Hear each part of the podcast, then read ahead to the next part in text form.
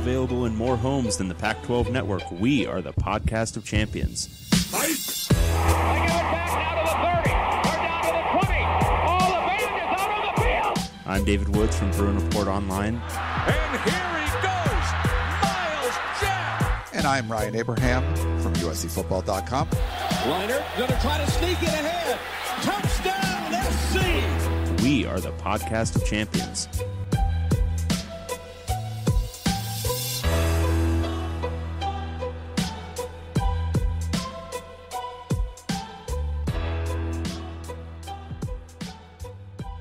Welcome everyone back to the podcast of champions. I'm David Woods from Bruin Report Online, the UCLA site on the 24/7 Sports Network. And I'm Ryan Abraham from USCFootball.com, the USC site on the 24 7 Sports Network. And together we make the podcast of champions, talking all things Pac 12 football. Final week of the regular season is done. We got championship week to look forward to and the inconsequential cup, or whatever you want to call it. Um, we have a lot to talk about and not a lot of time, so we'll try to get to it all right away. If you have a question, you can email us, pac12podcast at gmail.com. You can call or text us at 424 532 0678. We got like four voicemails today, David. I think we got like seven or eight text messages, a bunch of emails. You can also tweet at us at Pac12 Podcast. The folks were asking when the episode was dropping. I said, we're, we're recording right now. So um, we are doing that. The website's pac12podcast.com, and you can go over to Reddit dot r I mean slash r slash podcast of champions to uh, find us there in that community. And we also love the Apple Podcasting app there. If you could follow and rate us with five stars, we really appreciate that. We're not going to read any reviews this week. I'm sure they're hilarious. I'm sure there's lots of them all five stars, Dave. All five stars. We just can't get to it today. It's going to be a. I mean, there there wasn't a whole lot that happened in the Pac-12 No. uh, over the last uh, week or so. Um, so we are stretching a little bit, um, but uh, we've got a tight timeline today, real tight. We have a time. I know, and it's kind of crazy. Uh, before we get into it, I just want to thank our sponsor, my bookie. Oh man, I was so close this week, David. I had all these bets that were good. I was uh, I, I was winning on, on most of my bets, and I put a big one on USC. Did not cover. Uh, they actually played okay against BYU, and I had a I had a parlay. I was doing it. I put it all in on that one. So I got took a little bit of a bath this week, but uh, go over to my bookie. Um, it's uh, it's a great place to go and, and make your bets. We've been doing it here on the podcast of champions for a while. If you use the promo code PAC12 at my bookie, they will match your first deposit immediately. It's going to double it all the way up to thousand dollars. So that's a quick turnaround for your investment. The NFL playoff race is heating up, and of course, college football bowl season around the corner. We got championship week this weekend. You can double your firepower at my bookie and get your action on the most important games of the season. You can build your own props, like I did one last uh, last week. Create multiplayer uh, game parlays and take part in the ho- uh, in a host of mybookie.ag cash prize contests. So it's the best time of the year to watch and bet on sports because you you don't know who the winners are, but you're going to have a good feeling for it, whatever you watch by now. So don't miss out. Double your first deposit by using promo code PAC12 and keep your eyes peeled for exclusive holiday promos coming soon from mybookie.ag. Bet anything, anytime, anywhere with MyBookie. Yeah, you finally made up some ground this week. I did. Uh, yeah. So real quick, our picks. Uh, I was four and three, and Dave was two and five. So we only had two different, and I end up getting uh, both of those right. But yeah, I, I was uh, man talking to the guys over at the uh, Pact of Apostles podcast, and I, I liked the the over. The, he gave me the over on the Arizona game, the Arizona Arizona State game, and it was over by like a half a point. I was like, Phew. I sweated out. I put. Uh, I had Washington State, the Arizona, Arizona State over, and then USC. I mean, uh, BYU but BYU did not cover the seven. So, wah wah, it was a pretty Wah, good letdown for me. I know it's been fun. I'm still up in the in the uh, in my my bookie account, but it would have been a really big one this week if those things would have hit. Um, okay, we got to get some uh, breaking news. Uh, biggest news in the conference we've seen in a while. Washington State. Da- Darren Uh, Chiaverini fired. I was gonna put a Jake Dickert promoted. Well, for like, yeah, Darrin Chiaverini was fired by Colorado. Duh, like you got to do that. Jake Dickert promoted. Uh, Dickert promoted. Uh, it was a cool video if you got to see it uh, at Washington State. So I think that's a really good fit there. That's Uh, almost wha- as big of a duh. I mean, honestly, I think that was that was the obvious choice after how they performed over the back half of the year. Um, seemed energized, seemed committed, and uh, that defense was uh, was a big part of it. So yeah, that one makes a ton of sense too. I love and it seems like if you watch the video, like I mean, everyone just seemed really excited. So that that that works out that way. You get an interim coach and he just kills it. And uh, great for him and great for Washington State. Kalen DeBoer goes from Fresno to UW. Uh, looks like they were kicking the tires with Matt Campbell along with USC. There's a bunch of rumors and things going on. Um, but I like the DeBoer thing, and we just found out. So we're recording this th- Thursday uh, morning, afternoon. Um, Jake Haener had entered the transfer portal. Didn't say. I guess he did a interview with the Seattle Times. He said, you know, I know Wilner was reporting he's going to go to Washington and return. So you got another Jake there. You got to have a Jake quarterback. But he said, at least to the Seattle Times, I believe it was, that uh, he hasn't made any decisions yet. So, uh, what do you think about Kalen DeBoer going to Washington? I, th- I think it's a fantastic hire. Uh, I think UW did what they needed to do. Um, I don't think they were going to be in the market for what uh, we'll talk about in just a second, what some other uh, schools were doing um, in terms of poaching sitting uh, head coaches of other Power Five elite jobs. This is the next best thing. I think DeBoer has shown himself at the NAIA level and then also at Fresno State that he's a gifted coach. Um, he's got really good um, offensive background. Um, he's got the Jeff Tedford stamp of approval, which I think is huge. Um, I think he checks a lot of boxes. I think he's going to, um, and I think he mentioned this in his opening press conference, but I think he's going to not turn this into a full rebuild. He's going to try to use what's there, use what's in place, because that's still a talented program. There's still a lot of talent from the Petersen years just hanging out, um, you know, languishing under Jimmy Lake. But I think DeBoer is the kind of guy who could immediately turn that into next year eight and four, nine and three again, and then potentially back into um, you know conference title contention within a couple years. I can guarantee you they're not going to score seven points against an FCS squad anymore. So yes, that will not happen. Um, but how crazy is it that this was an Apple Cup, and we'll talk about the games. It was an Apple Cup that featured two interim head coaches, both previous head coaches, Jimmy Lake, uh, Nick Rolovich, never coached in an Apple Cup in their career. I know it's insane. like it's, it's crazy. Insane. Yeah, it's uh, completely uh, crazy. Um, but it's the circumstances, and it was. Uh, and uh, you know, Jake Dickert is now uh, one and zero oh in the Apple Cup. Yeah, uh, good for him. All right. So yeah, and Washington State hasn't won a whole lot of. Was there things. any other news though? Okay, so there's this other one. I wish I had like some like Death Star music or something. Yeah, uh, no, the, the the the battle station is fully. Da, da, da, okay, Lincoln Riley, USC's new head coach, uh, formerly of Oklahoma. I don't know. You might have heard of his resume. Like uh-huh, five years, uh-huh. five years Oklahoma, three trips to the college football playoff, two Heisman winners. I Pause. guess that's okay pause because does anyone else out there realize just how obnoxious this show is going to be going forward? Like, I want everyone to understand that they should just turn this off now. We have a like, question. Never listen again. Don't do it because it's going to be so. Like when I do the like, oh, UCLA is going to be good thing, it's like sweet, it's cute because they're never going to be good. like obviously, you know that. We all know that when Ryan's going to be talking about good USC with Lincoln Riley, do you have any idea how irritating that is going to be to you, the people? Even you USC fans are going to be like, wow, this is a little insufferable. Like, it's not going to be good listening.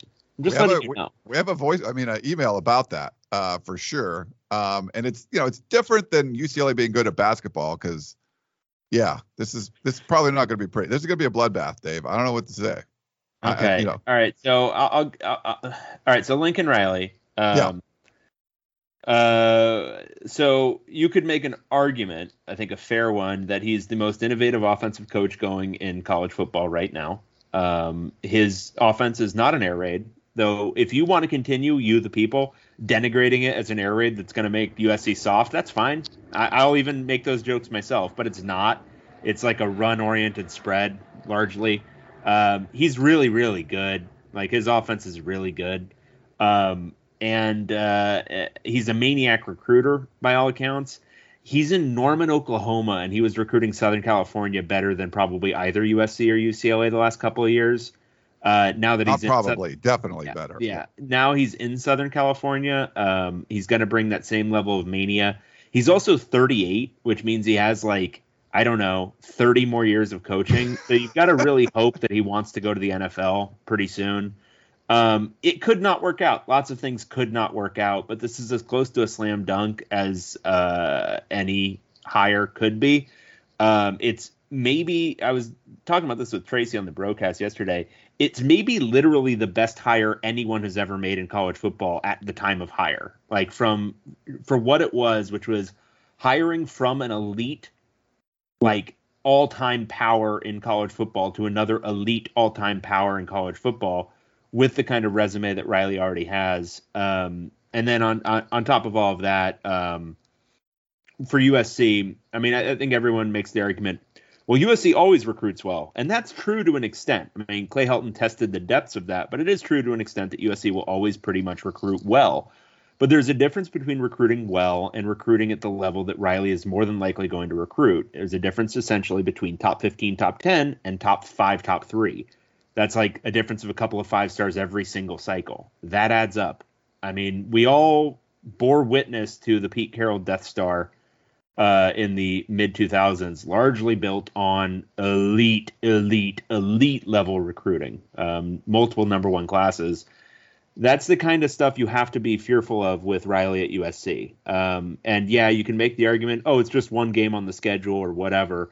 It's going to have ramifications and impacts for all through the entire league. Yes, some of them positive in terms of exposure and college football playoff berths and that sort of stuff and a lot of it negative um, because it's going to it's going to um, suck up a lot of that West Coast talent that even was staying within the footprint. Like Oregon, you actually have to deal with um, another another school recruiting at that level or higher. Um, you know, Washington, you're no longer going to be able to poach uh, certain California kids.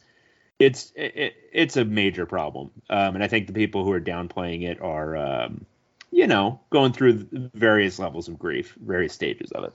I've always advocated that, like, you know, I do think it's a bonus for the Pac-12. I think George Kliavkoff is very happy, but I when I saw the Pete Carroll stuff happening. So, so just be very clear. It's yeah. a bonus to the Pac-12 as an organization. It is not a bonus to the rest of the schools in the league, except in the actual monetary value it'll bring in in the CFP it's going to be a negative for the schools in the league who actually want to win games because it's going to be another loss on their schedule many years.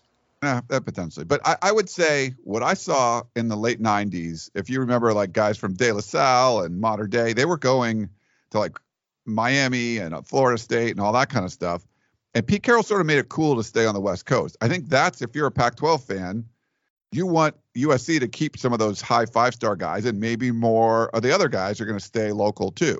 Um, you know, it's probably going to have the biggest impact on Oregon because they were recruiting Southern California, picking out some of those five star guys. Does a Kayvon Thibodeaux end up at Oregon if Lincoln Riley's the head coach? Like probably not. You know, I mean, there's things like that. Um, Does Bryce but, Young end up at Alabama if uh, if no, Lincoln Riley's the head hell coach? Hell no, no. Yeah, exactly. It's not. Or they're they're getting at least one of Bryce Brown or C.J. Stroud. I mean, right? Uh, yeah. So like, yeah, and it, right now it's funny. I'm going to watch this. So USC, so they basically, and you were talking about USC recruits itself. They've cut most of the recruiting class already. They're like, yeah, these guys aren't good enough, so we're not we're getting rid of them. They're down to four commitments for 2020. Signing period, as we're recording this, is in 13 days. They're 104th in the country, 12th in the Pac-12. Um, yeah, you, you, only have to. They'll read, probably uh, finish in the top 15. Like you only have to read 13 Greg, days. Greg Biggins's posts on your board to understand that they are going to finish with a top 15 class at least. Yeah.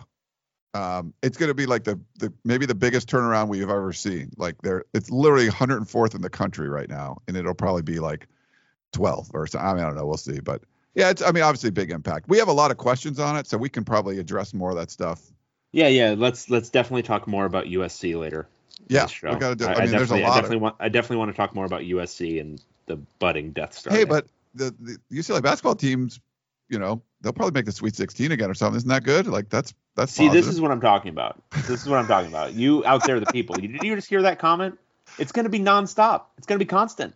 And just turn it off now. I'm telling you. I did hear USC was down to. Uh, I can help you right now. It was Lincoln Riley and uh, Clancy Pendergast. They were going back and forth, like the Super Bowl appearance versus all those you know, uh-huh. Heisman trophies. Uh-huh. Um, you almost got your wish though. They almost got Pendergast, but they ended up with uh with Lincoln Riley. Okay. Hey, good news for the Pac-12. Jayden Daniels is gonna be back, and he's gonna be back with Arizona State. So he's not like going to UCLA or something. I mean, he's he's staying at ASU. Is that a big deal?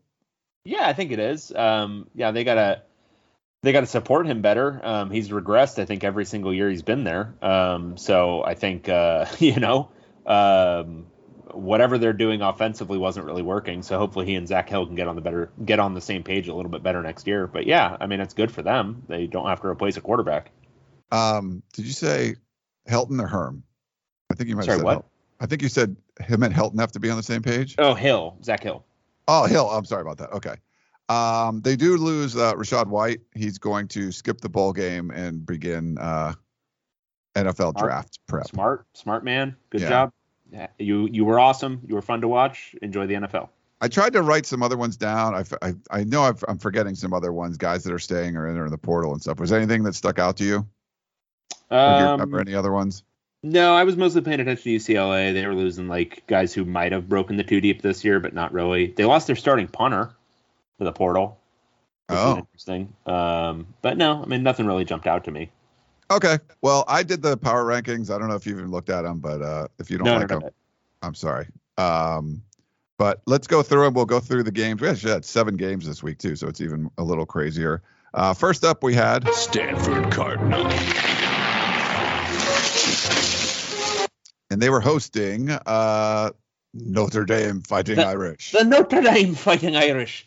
Um, yeah, Notre Dame in uh, Brian Kelly's swan song put the pasting to Stanford, uh, beat the living hell out of them. I did feel like Stanford was moving the ball generally better in this one. It seemed like everyone, every time I turned it on, Stanford was like they had the ball and they were like looking a little bit okay. But then I look at the stats and they were not. They were not good. No explosive plays whatsoever. Um, but uh, Notre Dame just uh, they look like. I mean, they shouldn't make the playoff over Cincinnati, but if things No. go really weird this uh, weekend with the con- conference championship games, they actually look like one of the better Notre Dame teams from the last, I don't know, from the Brian Kelly era, which is now over. Um, Brian Kelly, as just as an aside, uh, p- complete scum, absolute horrible person, uh, awful man um, in many ways. Uh, but what he did this weekend, kind of par for the course. I think a lot of the histrionics about him leaving Notre Dame for LSU or just, you know, whatever. He's, he's a guy who wanted to go make some more money and potentially get a sick retirement gig, and uh, while also winning at probably a higher level. So I don't hate the move. Uh, I just hate him because he's an awful person. Yeah.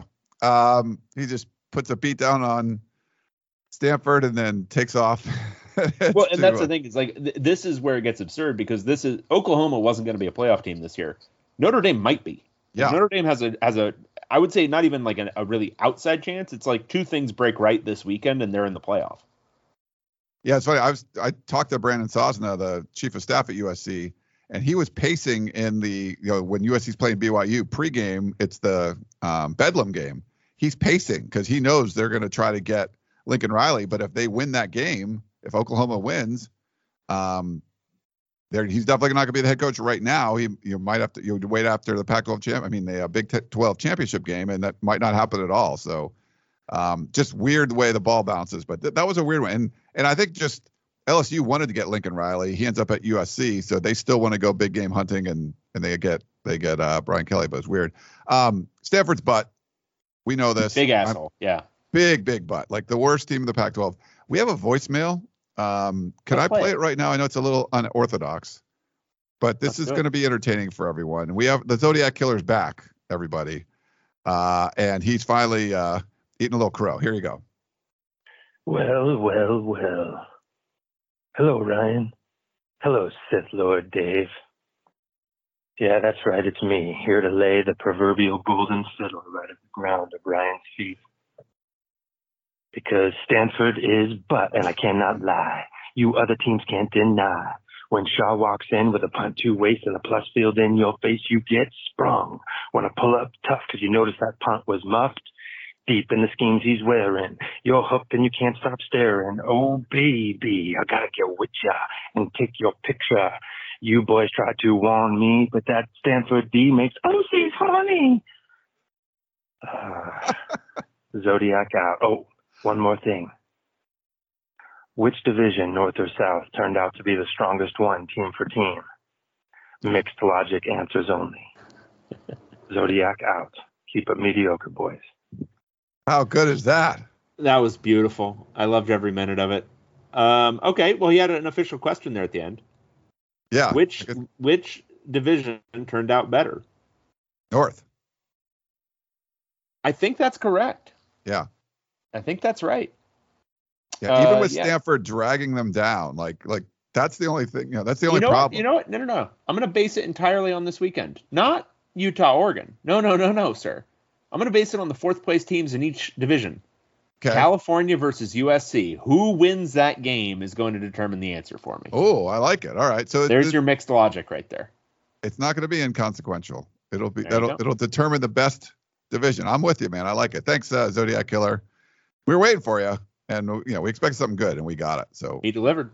very cool. Okay, uh, let's go to the Territorial Cup. We have number eleven. Arizona Wildcats, And I got them up at number six. Arizona State Sun Devils, You know this this one was potentially going to be competitive, like it really was. Um, but turnovers killed Arizona. Um, but they uh, so Arizona State ended up winning 38-15. They covered. Uh, it was a twenty point spread, and they covered. Um, but I mean, Arizona was. I mean, Will Plummer was moving the ball okay, um, but he threw a bad pick. Um, they didn't run the ball particularly great, and ASU uh, really chopped through this entire defense. Uh, this is one of the better offensive performances for ASU this year, probably. Um, despite their usual number of insane penalties, I think uh, the two teams combined for over 200 yards in penalties in this game, which, you know, not so great. Uh, but ASU had 314 yards. Uh, they had 228 of them on the ground. Um, so getting getting that level of production on the ground, I think, was huge. Um, which is why I'm calling it their better offensive games, even with Jayden Daniels not necessarily doing a whole lot through the air. Yeah, Arizona outgained Arizona State. Um, we both, I think we both got this wrong, right? We both had Arizona plus. Uh, it was plus twenty, I think, and uh, yeah, didn't work. Uh, didn't work out. Or, yeah, yeah, plus twenty. Arizona had more yards, but you know they didn't. Uh, they weren't able. They threw a pick. They lost a fumble. Um, they held the ball for like ten minutes more than ASU, but still were with all that, and you still weren't able to keep it within 20 points. That's uh, if you would have told me all those things, like Arizona gets more yards, couple turnovers, but you know they possess the ball 10 minutes longer than Arizona State. I'm like, okay, they'll keep it within 20. Nope, they did not. Yeah, they need they need a couple more playmakers because Arizona's actually like been able to hold on to the ball when they've been when they've been competitive in games. They've been able to hold on to the ball and have like relative efficiency. They just don't get big plays, um, and I think that's got to be something that gets figured out next year. But they also just make a ton of mistakes, just a lot of penalties, a lot of turnovers. Um, but there's there's something to be like hopeful for there because even with the lack of talent and even with all those mistakes, they have been like this was a competitive game at halftime.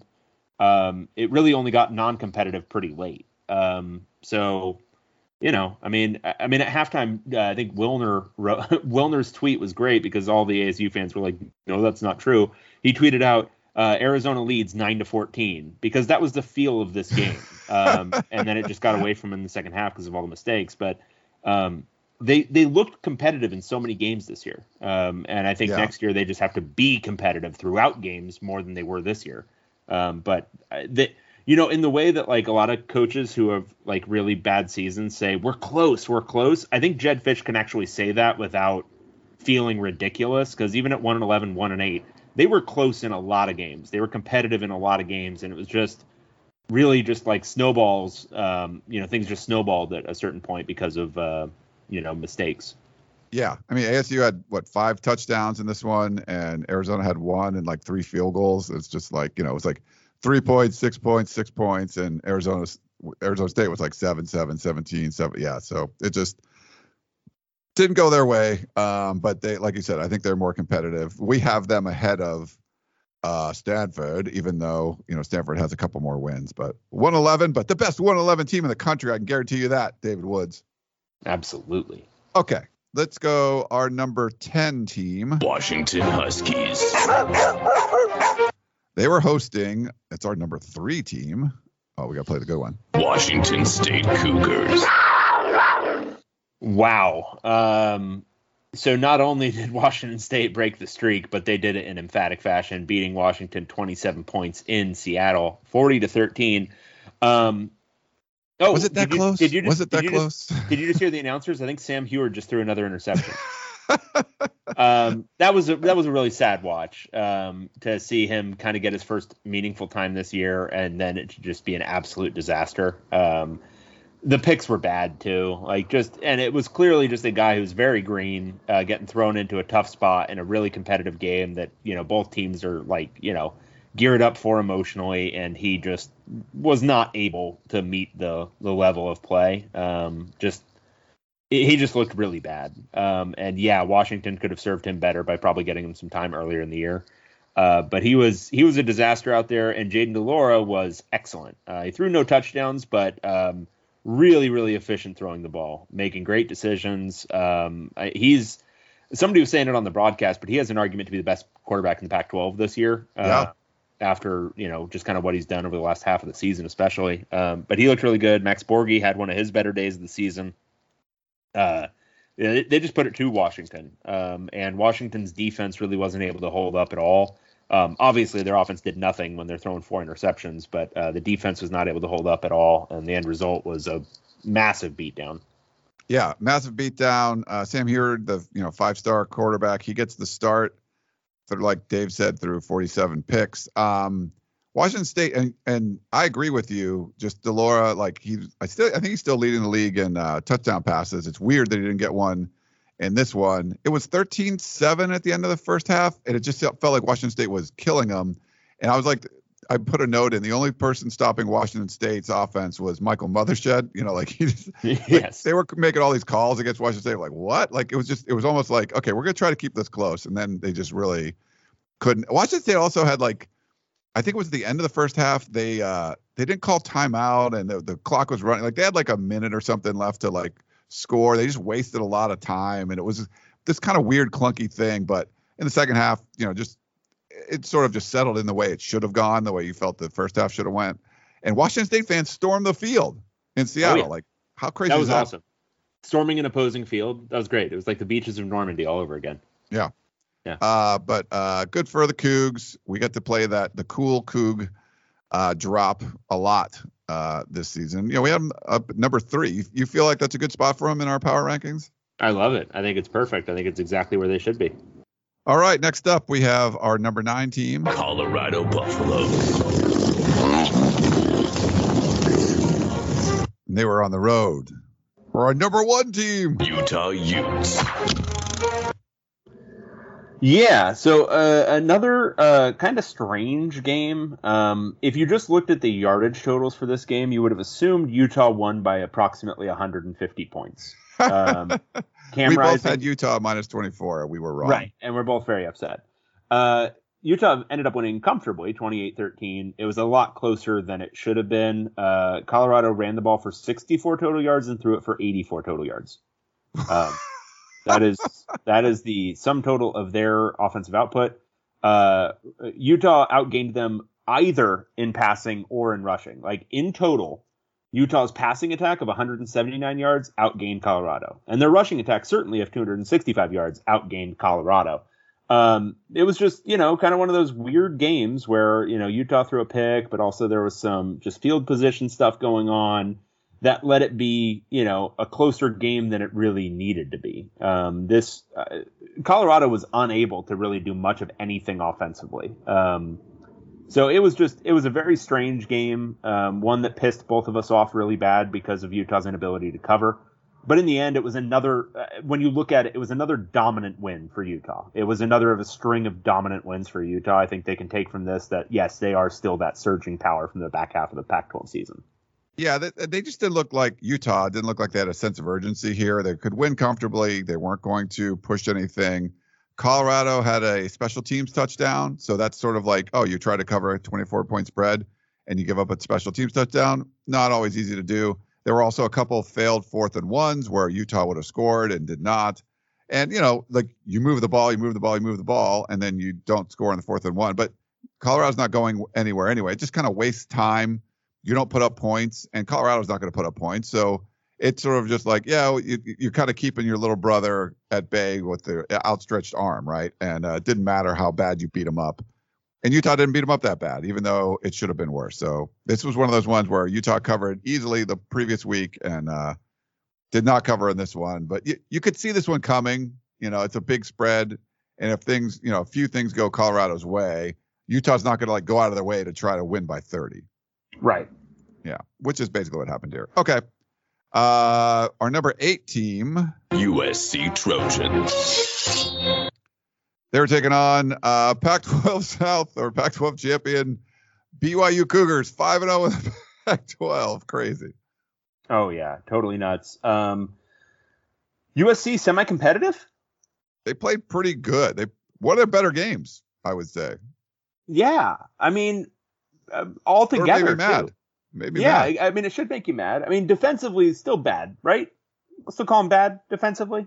But it was better. Like they swarmed to the ball more. Like they weren't. So when you saw a UCLA game, like it was, they were struggling to get to third down. Like it wasn't UCLA was converting a lot of third downs. They weren't even getting the third downs. This was like you pushed BYU a little bit to like, Okay, Hap- okay, got it, Yeah. got it, got it. So very, very cool. We're judging relatively now. So like Right. relative to the UCLA performance, where USC's defense was a turnstile, this was only bad. It wasn't horrible. It was bad, It wasn't but- absolutely horrifying. It wasn't something that you couldn't look away from because it was so much like the carpet. exactly. Got it. Okay. Well, in that in that realm, yes, this was a better defensive performance. It was not good by any stretch of the imagination, but at No. least forced a couple of turnovers. Uh, offensively, though, I think this was a step in the right direction for Jackson Dart. Um, I thought he looked a lot more comfortable than he did in the UCLA game. And running the ball, you know, it was nice to see Vavae Malepeai um, have a nice game because this is what probably his second to last game as a Trojan. Is that right? Yeah, yeah. Um, he's a captain, sixth year guy. They were kind of putting him in red zone most of the time. He had three touchdowns, I think, against UCLA. Uh, but you know, with uh, Keontae Ingram out, they still ran the ball. Like they they actually pushed the you know pushed BYU around a little bit. I think they won in the trenches and stuff, but just you know, it's just a team that's a mess. They just played. It was a much better looking mess than what we saw Right. before. Yeah, and uh, so I mean, they finished the, the game was it was 35-31, and it felt like a 35-31 game. Um, every time it seemed like BYU was finally putting it together. I mean, this was 14-3 at one point. It was 21-10 at one point. It was 28-13 at one point. USC would just start putting some drives together again. Like it was the most um, one of the most resilient games I think I've seen from USC this year, and I think that's you know, it doesn't matter because the leadership's going to be entirely different next year, and the players are probably going to be largely different next year. I'm sure they're going to hit up the transfer portal a lot, and I'm sure some guys are going to be encouraged to transfer out. Um, but I, I think if you're a USC fan, at least they looked like they had some fight in them. They they at least looked like they were, uh, you know, really really strongly trying the entire game, um, which I don't think has been the case for USC all season. Yeah, a little bit of fight there. Really, uh, it, was pretty apparent late. You're like, BYU's not going to cover. I'm like, oh, I had so many bets like based on this one. It's like really made me mad. But uh, whatever. Okay, so we'll move on from that. Um, USC still has one more. We'll talk about that later. Uh, the team they're going to play, actually, we'll talk about right now. The number seven team. California Golden Bears. They were uh, in the Rose Bowl taking on the number five team. UCLA Bruins. Okay, so UCLA. Um, I think we need to kind of re um, imagine the last ten quarters of football for UCLA because now it suddenly looks like this is a team that found its footing at the end of the season. Now we've been fooled by this before with UCLA under Chip Kelly um, in years one and two, where they looked better at the end of the season than they did in the middle stretches. Uh, but once again, so since halftime of the Colorado game, UCLA I think has outscored its opponents by something over 90 points. Uh, It's Wow. been an average of like four touchdowns, a little over four touchdowns per game. This was another one. Uh, just uh, you know, blew California away, uh, 42-14. Uh, Cal Chase Garbers um, looked like early season disaster Chase Garbers in this one because of all the pressure UCLA was putting on him. Um, he was taking bad checkdowns, but also he was making poor decisions in the run game, often just running out of bounds after a yard rather than trying to stick it, you know, for five or six yards up the middle. Um, just, uh, I, I think the defense was really the story, especially middle of the second quarter on. And, and frankly, seven of these points came on an extremely short field because of a fumbled um, kickoff return. Um, they they shut down this entire California offense um, starting middle of second quarter on. And UCLA offensively, I think it was again a really, really good game from Dorian Thompson Robinson. He wasn't as explosive as he was against USC, but he was really efficient. Um, and the game plan was much more to attack laterally rather than to go with these big vertical shots like it was against USC. Um, and he executed it really well. Um, and even with his stats, there was one missed throw to uh, Kaz Allen where it literally just went through his hands on a deep post that would have been a touchdown. Um, and, you know, that would have changed the, the statistical outlook even more. But he also ran the ball extremely well in this game. Uh, Zach Charbonnet was running the ball very, very well up the middle um, and just kind of grinding efficiently. Um, but this was a, a comprehensive game. Um, one of probably one of their better wins of the season came in the 12th game. UCLA um, finishes eight and four. Uh, six and three in the Pac-12, clear improvement for Chip Kelly. Um, you know, obviously for me and for a lot of people, it's probably not enough to make up for the first three years, but I think for UCLA's administration, it's going to be. Yeah, Bruins were minus seven. I got this one right, and Dave had Cal, which was you know always cool. Uh, yeah, early on, like Cal, I think cut it 10-7, and then the UCLA fumbled the kickoff, and then Cal takes the lead, and I'm like, whoa, this is weird. But at that point, it's 14 uh, 10, and UCLA scores 32 straight points. They had, a, I think, Cal had a first and goal, and uh, the UCLA defense had a goal line stand on fourth down. Really fired up the, the defense. Uh, had that amazing touchdown grab. Uh, so yeah, UCLA played really well, especially like you said, they the second half they just dominated. Uh, the good news, I mean, for the conference, you know, we had some big news, right? Like Kalen DeBoer, Jake Dickert, uh, you know, Lincoln Riley. But the fact that we know that Chip Kelly is going to be around like eight and you know eight and four, amazing turnaround that he made with this team. Uh, he's going to be around a long time in Westwood, so it's good to see. It's good for the conference. You need that stability. Hopefully, there'll be some sort of uh, Martin Jarmond will sign him to a long extension in the offseason, and uh, you have a lot of stability over there in Westwood. So good to hear that and good to see that.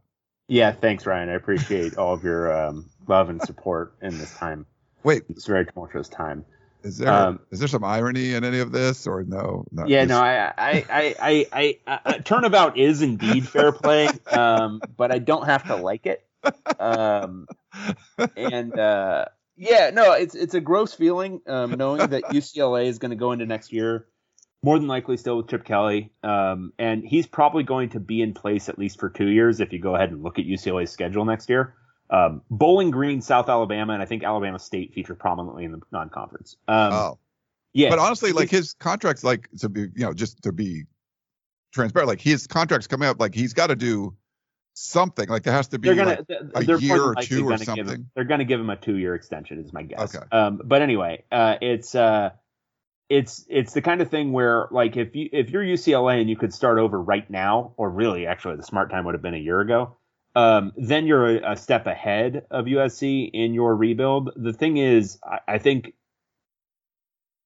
if you're UCLA now, you have to commit to the idea that Chip Kelly is building towards something still. Um, and I don't know that that's true. I, I, really don't. I think this was the culmination year and it was eight and four. Um, but I think you have to, if you're UCLA now, it's um, okay. If we're keeping Chip Kelly, then you gotta uh, hire a better defensive coordinator and probably revamp the entire staff from top to bottom and look at okay who's going to be a recruiter and who isn't? Because if anyone learned anything from the USC years it's that you have to compete on the recruiting trail. You can't just concede. I mean Karl Dorrell essentially conceded for the first uh, three four years of his time at UCLA and it was devastating to the program. Um, you have to still compete. You might lose a lot of the recruiting battles but you have to compete because there are still going to be those guys who want to you know zig when other people zag and you have to be in it with them. You have to still be competing and fighting for them. And UCLA's current strategy is not to compete.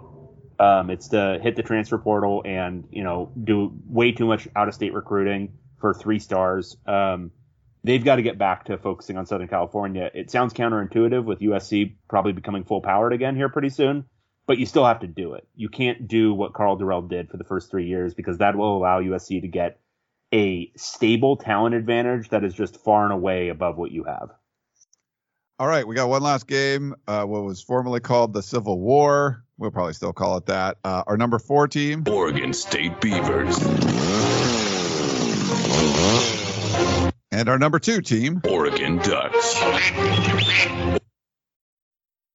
Okay, so this one, um, was again a kind of a weird one uh, because Oregon I thought had like meaningful control of this one heading into the fourth quarter. But the final score ended up a little bit closer than uh, probably what the game was. This was an Oregon comfortable win. They ended up winning 38 29. It was very weird. Um, did you see Oregon State go for two um, to get it within nine It towards was the end of this game? yeah, like Jonathan Smith is a great coach, and maybe that was a brain fart, but that was a it was definitely the wrong decision. Like That was just- not that was not mathing at a high level. I mean, it, No. it did it functionally didn't matter, um, but it was just odd to see that. I wonder if they, I don't know, just misapplied the score. Um, but yeah, that, that gives you the picture. It was 38-21 really late in this game. Oregon had complete control. I thought they rebounded really, really well this week. Um, you know, because it's a spot that could have been an emotional letdown. Um, Oh, yeah. Seeing their playoff hopes uh, dissipate. Uh, but then they put together, I think, one of their better offensive games of the late season. Anthony Brown, I thought, was about as good as he's been all year um, in this one. They ran the ball well, they threw the ball well, and um, defensively, look, it wasn't perfect. Chance Nolan was allowed to do a little bit, but they really shut down this Oregon State rushing attack, and that's been a problem for a lot of teams this year. This was one of the better wins, I think, for Oregon all season. Um, and I, I think they should take some solace in that. And I think they're going into this rematch this weekend with maybe some renewed confidence and a little bit of we need to take it to these guys to show them who's the boss of the league. Um, whether that'll be successful is anyone's guess. But um, this was uh, this was Oregon showing its level, um, showing its talent level, um, and Oregon State's just not there. Um, and uh, you know, as, as nicely schemed as the offense and defense are for Oregon State, especially now they've made a change at defensive coordinator, you can't beat talent, and I think Oregon's showed up. They did, and uh, this is the other one I got right. I had Oregon minus seven. Um, it got a little close at the end, but like you said, I think it was more comfortable. To, to me, you just watch the game. It looked like Oregon pushed Oregon State around. We know the the Beavers are better at home. Um, the defense doesn't seem to travel that well. Thought maybe it's not that far of a drive. Like maybe the defense would travel to Eugene. It did not. Uh, you know, Oregon I thought got what it wanted, and then you know sort of got closer at the end. But I, I just felt in the trenches, Oregon bounced back and this is a very physical Oregon State team, and they were able to push them around a little bit. And I think this is a good way to sort of like reset everything if you're a Duck fan and get ready for another physical team in Utah in the Pac-12 championship game. Won't be in Salt Lake City. We'll talk about that in a minute. But um, yeah, I thought this was this went as well as it could. If, as long as you don't feel down that you kind of gave up some late points and made it closer than really what it felt like. Yeah, absolutely. All right, so we still have, you know, and uh, we still have Utah number one, like we mentioned before, but that is the end of the regular season. Um, Dave unfortunately dips back under 500. He's 40, 42 and one. I got a couple of games closer. I'm 38, 44 and one. So we still got the championship week and uh, bowl games to pick. So we'll see if it'll come down what we can uh, what we can do there. Um, we got to preview the games. Why don't we? Let's do the uh, the inconsequential one first. Um, The Pac-12 title game, correct? yeah, that one. Because yeah. Well, okay. We'll start with this one. USC Trojans. They're on the road, taking on. California Golden Bears. If you want to do the COVID cancel, that's why we have this. I don't know. COVID canceled, rescheduled. Um, we're traveling to deep into the future, and then we're going to go back in time in a second for whatever reason, because this is the true marquee matchup. Uh, USC traveling to Berkeley, to a pair of four and seven teams uh, taking on uh, each other in a game after um, the conference championship game. It will be meaningless in many ways. It's on at 8 p.m. Also, it's going to be a super late night game on FS1. 11 p.m. Eastern time is when Like- it will kick off. there is so much stupid happening for this game to be played, and it is all because of those juicy, juicy, moist TV dollars. Um, Cal is favored by four points uh, at home against USC. So Cal looked like big booty uh, this past weekend against UCLA. USC looked uh, better against BYU. Does USC have another good uh, chance this weekend? Hey, let's ask Donte Williams. Oh, right. They had to delay practice for 45 minutes this week because not everyone was on the same page. When pressed, Donte Williams had absolutely no clarification to offer about what that meant. It was just this weird obfuscating quote about everyone in the program has to be on the same page for us to practice and get ready for Cal. And uh, so there's turmoil uh, this week in practice. I'm sure there's a lot of staff members who are like, I'm not being retained by Lincoln Riley. Why the hell am I caring about this? I'm sure there's a lot of players who are like, do I fit into Lincoln Riley's uh, new system here? Um, and the end result is this is going to be a USC team that does not care one iota about this football game. Cal, on the other hand, probably also doesn't care about this football game, but they're at least a meaningful, cohesive team with like players who might want to show well in their final game in a Cal uniform. So I'm going to give it to Cal. Cal minus four. I'm taking them. Yeah, USC was actually opened as like a one and a half point favorite or something. It's now Cal minus four. Um, same thing. Like I was there at the beginning. I don't usually go to the Wednesday practice because we only watch some, and then we have to wait around, and they, they make us leave, and then do interviews afterwards. I was there. Uh, not, like USC sports information director is retiring, and I got him like a cake and some card. I wanted to come see it out. Didn't really expect anything to be happening, and we get there, and I'm getting texts on the way in. It's like, hey, there's like some sort of thing going on with the players, and like they came out and went back in the locker room. Then players were coming out like piece by piece, and it's like well after the time practice was supposed to start. Um, some of the coaches would go into the locker room, come back out of the locker room. Donte Williams came out later. Uh, yeah, we're hearing a lot of weird stuff, but it seemed like he, Donte Williams. We asked him this morning on a Zoom call if if anything was about not wanting to play the Cal game, and he said no. But I think that's not true. I think that's part of what was going on here. He did go on this long diatribe about mentioning like all these people that work there. You know, there's like it's the video guys, it's the support staff for recruiting, it's uh, you know the the tutors, whatever. Like there's a lot of people, and essentially all of their jobs are on the line. Like they could be gone uh, after Saturday's game, which is completely true. I mean, and you don't blame. There's a lot of good people there, but unfortunately, you had horrible, horrible leadership, and you had a terrible head coach who assembled like a bad staff, and then they tried to piece it together with other people, and um, yeah, most likely everyone's going to be gone. You have to, the culture was so bad, you have to clean it out. And you feel bad. And now they have to do this weird game after you've already hired a coach. Um, so it's very weird. I'm going to go with Cal too. It just seems like I, I don't think there's going to be a lot of motivation on this USC team. Now, I, I didn't think they would against BYU. And they had a bad week of practice, Dave, going into the BYU game. And somehow they came out and played with a lot of heart and desire, which I don't I don't know why, but I, I, I have a hard time picturing them do it twice in a row. Agreed. Very weird. Okay. Uh, sorry, it was just a weird, like, just weird stuff at practice, which I've done this a million times. Where you're like, what is going on? Like, 2014, I'm getting, I'm going into practice on a Sunday because they played USC played Thursday night, Washington, lost, and uh, I get text on the way into practice. Sark's not here. Like, uh oh. Like, so then you're like, wait, the head coach isn't at practice, and uh, and you know that ended up being the end of his career there. But very weird stuff. There's kind of the same vibe. Uh, this one. Okay, uh, next up we've got Oregon Ducks. winners of the Pac-12 North taking on Utah Utes. winners of the Pac-12 South. What do you got, Dave?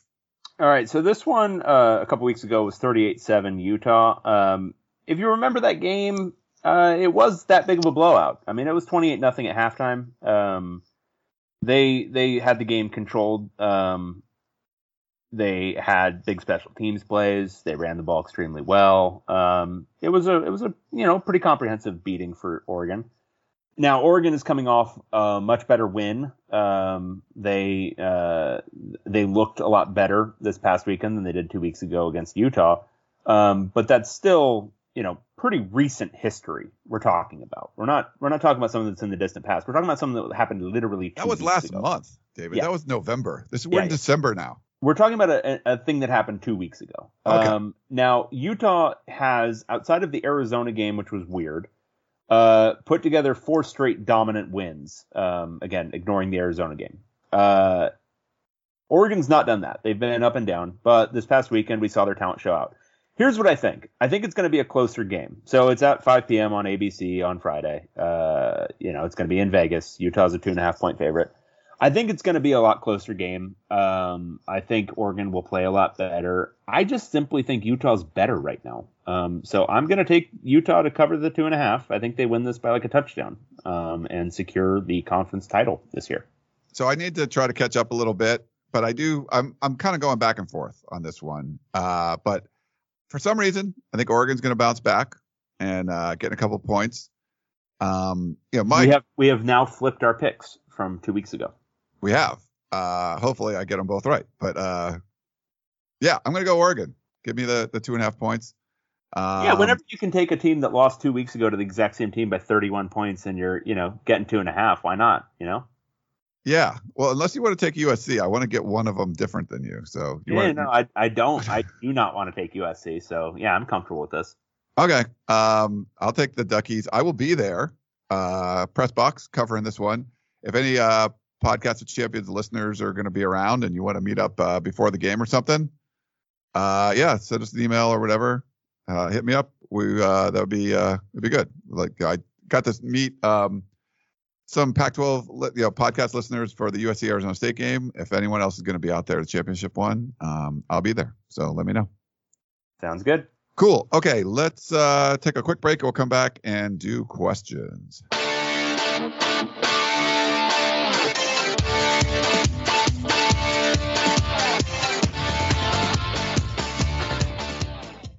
This episode is brought to you by Progressive Insurance. Whether you love true crime or comedy, celebrity interviews or news, you call the shots on what's in your podcast queue. And guess what? Now you can call them on your auto insurance too with the Name Your Price tool from Progressive. It works just the way it sounds. You tell Progressive how much you want to pay for car insurance, and they'll show you coverage options that fit your budget.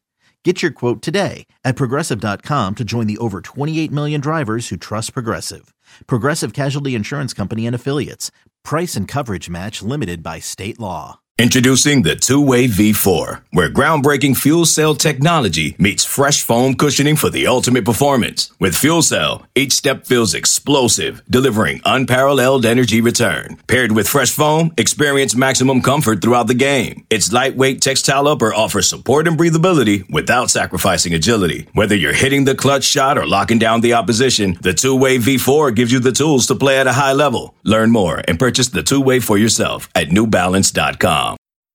All right, we're back here on the podcast of champions. Got a lot of questions um, to get to. Uh, I think the first email we got some voicemails too, but the first From email Andrew, is right.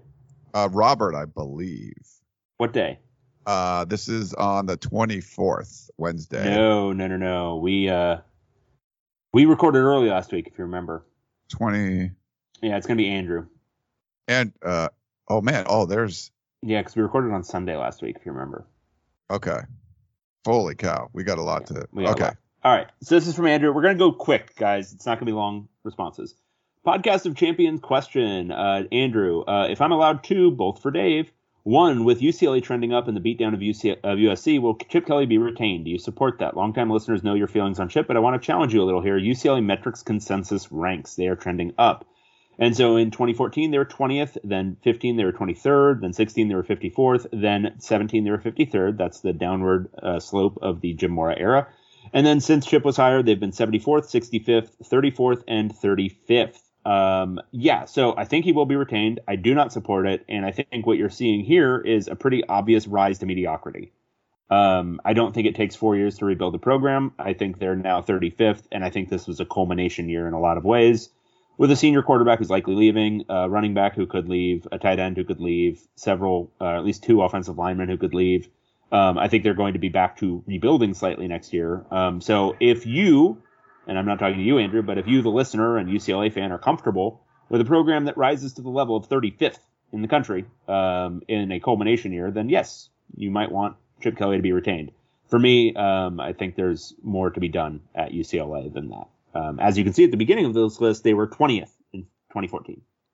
Yeah. Um, then number two, us Washington fans would love for you to revisit the stunning firing of Jimmy Lake at Washington. How did it unravel so fast, leading to a dismissal, a shocking 13 games into his tenure as head coach, a length that would normally elicit outrage from the media? We missed you on the show last week. Oh, so this was this I was think- yeah. Yeah. I, th- I think we recorded on the 22nd, so this was might have been before that.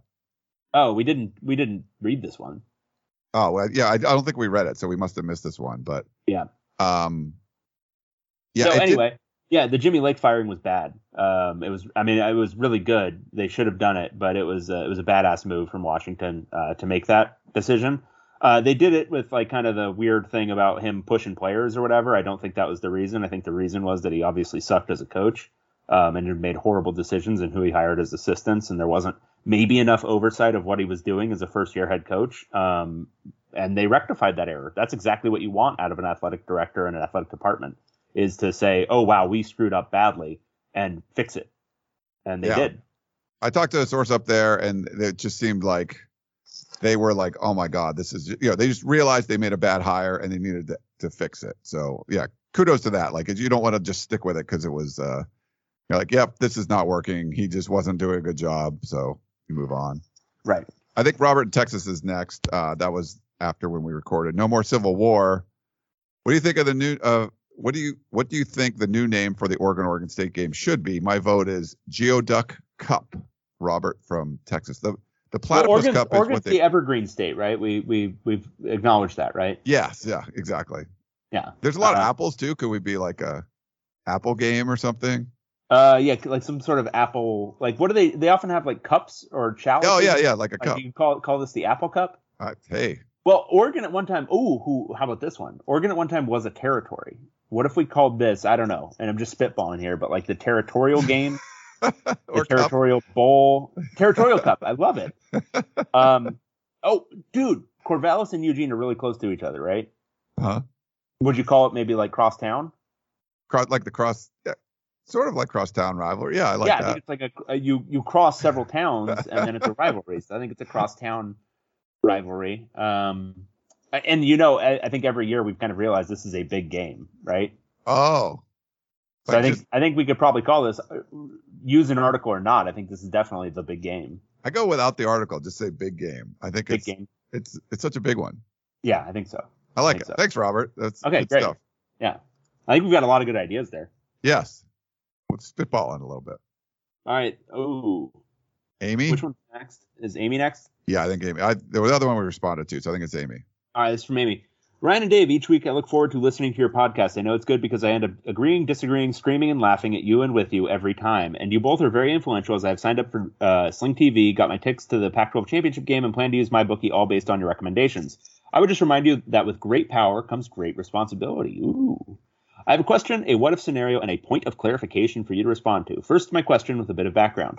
Utah has had a very long and rich rivalry with BYU. I remember attending high school in Salt Lake City, Utah, and two of our coaches who were across the hall from each other decked out their classrooms in Utah and BYU colors, respectively. It was a big event known as the Holy War and always played on rivalry week. However, when Utah joined the Pac 12, we were told that we could not continue that rivalry because we were supposed to be rivals with Colorado. Um, what? We were told that Utah needs to play the last game of the season with an in conference team, but what really gets my goat is that there are plenty of examples of teams that do not follow this. How many times has USC played Notre Dame on rivalry week? Notre Dame is not an in conference game, and look at this year. SC is playing BYU during rivalry week. How does this make any sense? I got so heated about this, and I'm hoping for a rational answer that actually makes sense. What does it hurt to have Utah playing BYU during rivalry week? Yeah, that's a BS answer. That's that doesn't make any sense because USC now consistently plays um, a team after UCLA, um, which is not then rivalry week. Um, and Stanford- Stanford's Stanford also Notre Dame? consistently plays Notre Dame every other year um, during what would ostensibly be rivalry week. Um, so yeah, it doesn't make any sense. It's because of trying to fit Notre Dame into the schedule um, and the way that USC particularly faces Notre Dame, but also Stanford.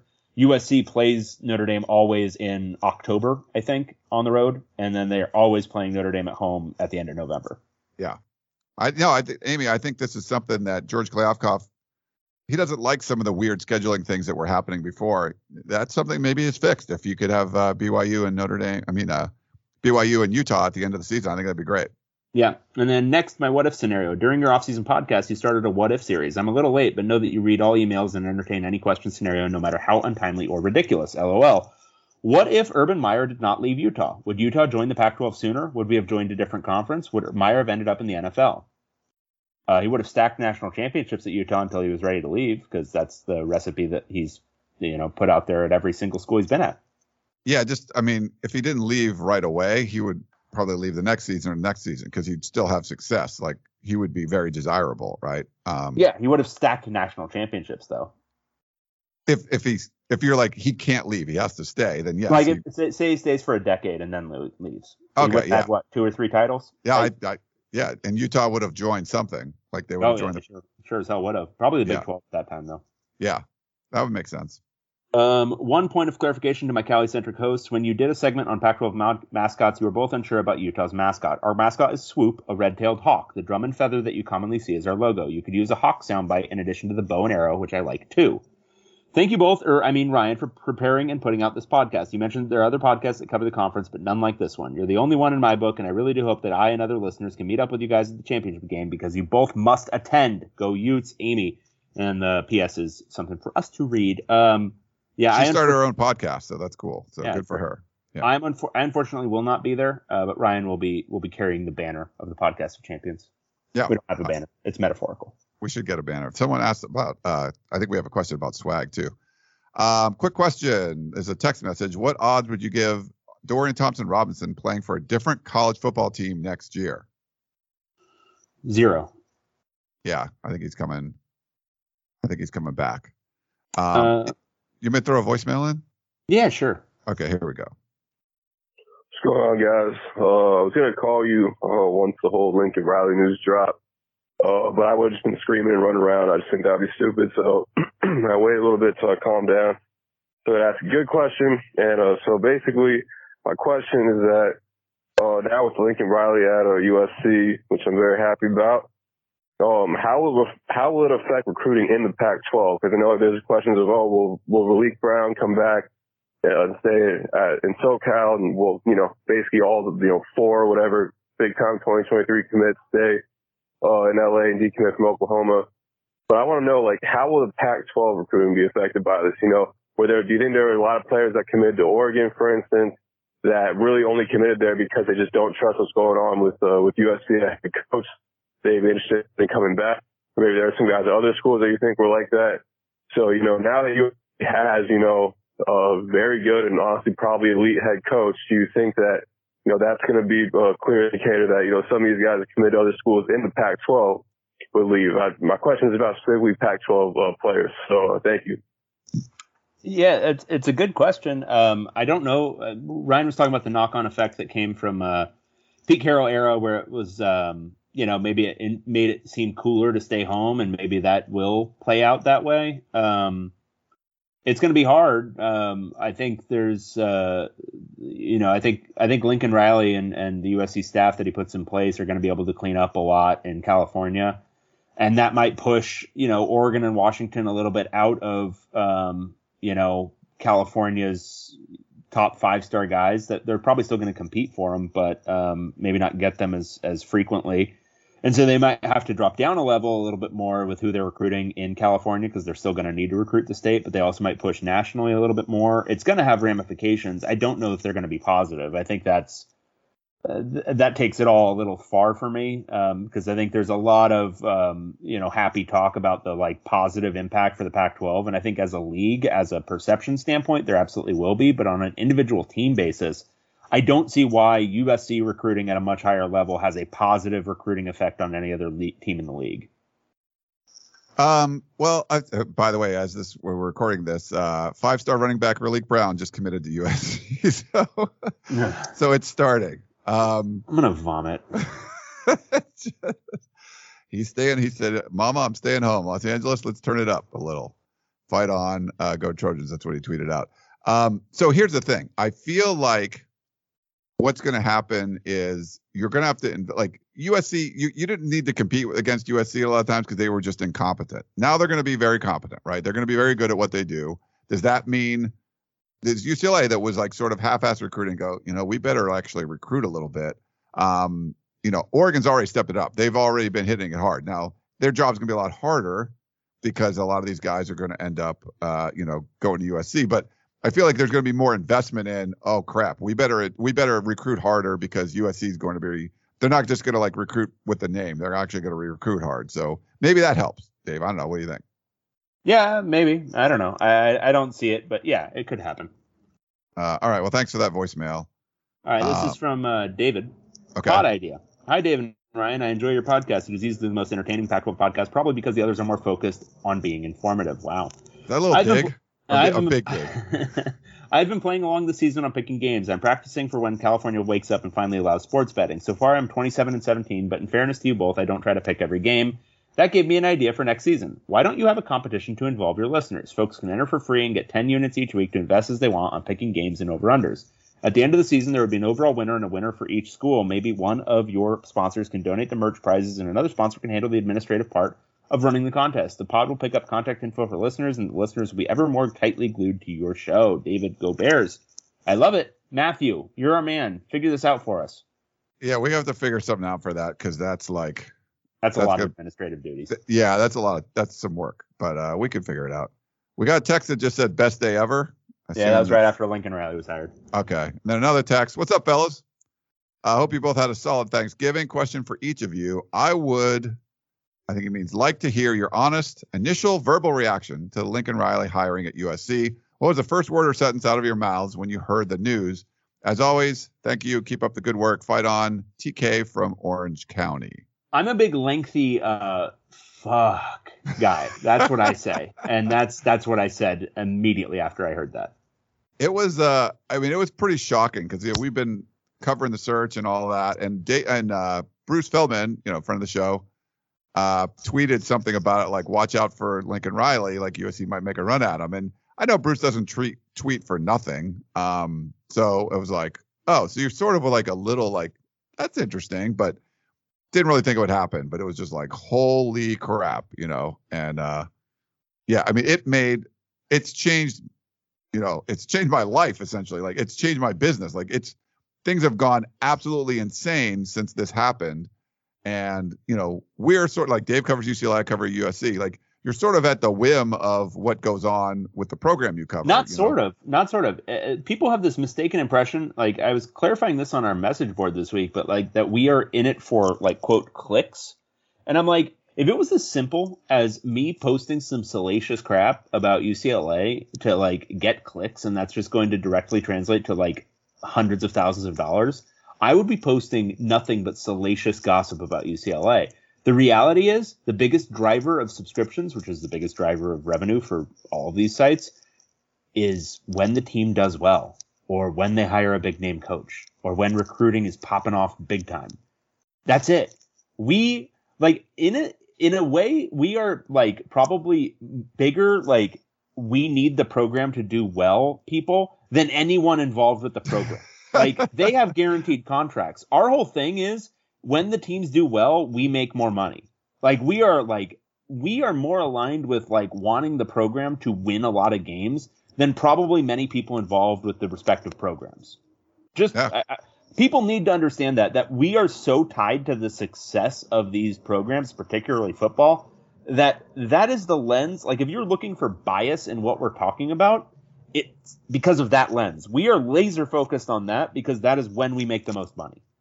Yeah, it's it's really weird, and I feel like we've been, you know, doing really good content, at least at USCFootball.com. I feel like we've been doing a good job, but we would post recruiting updates, and nobody cared because Clay Helton was the head coach, and it it gets a little demoralizing after a while. Like you you feel like, hey, we do these good podcasts or do whatever, and there's just not the interest. It like completely changed. The floodgates just wide open.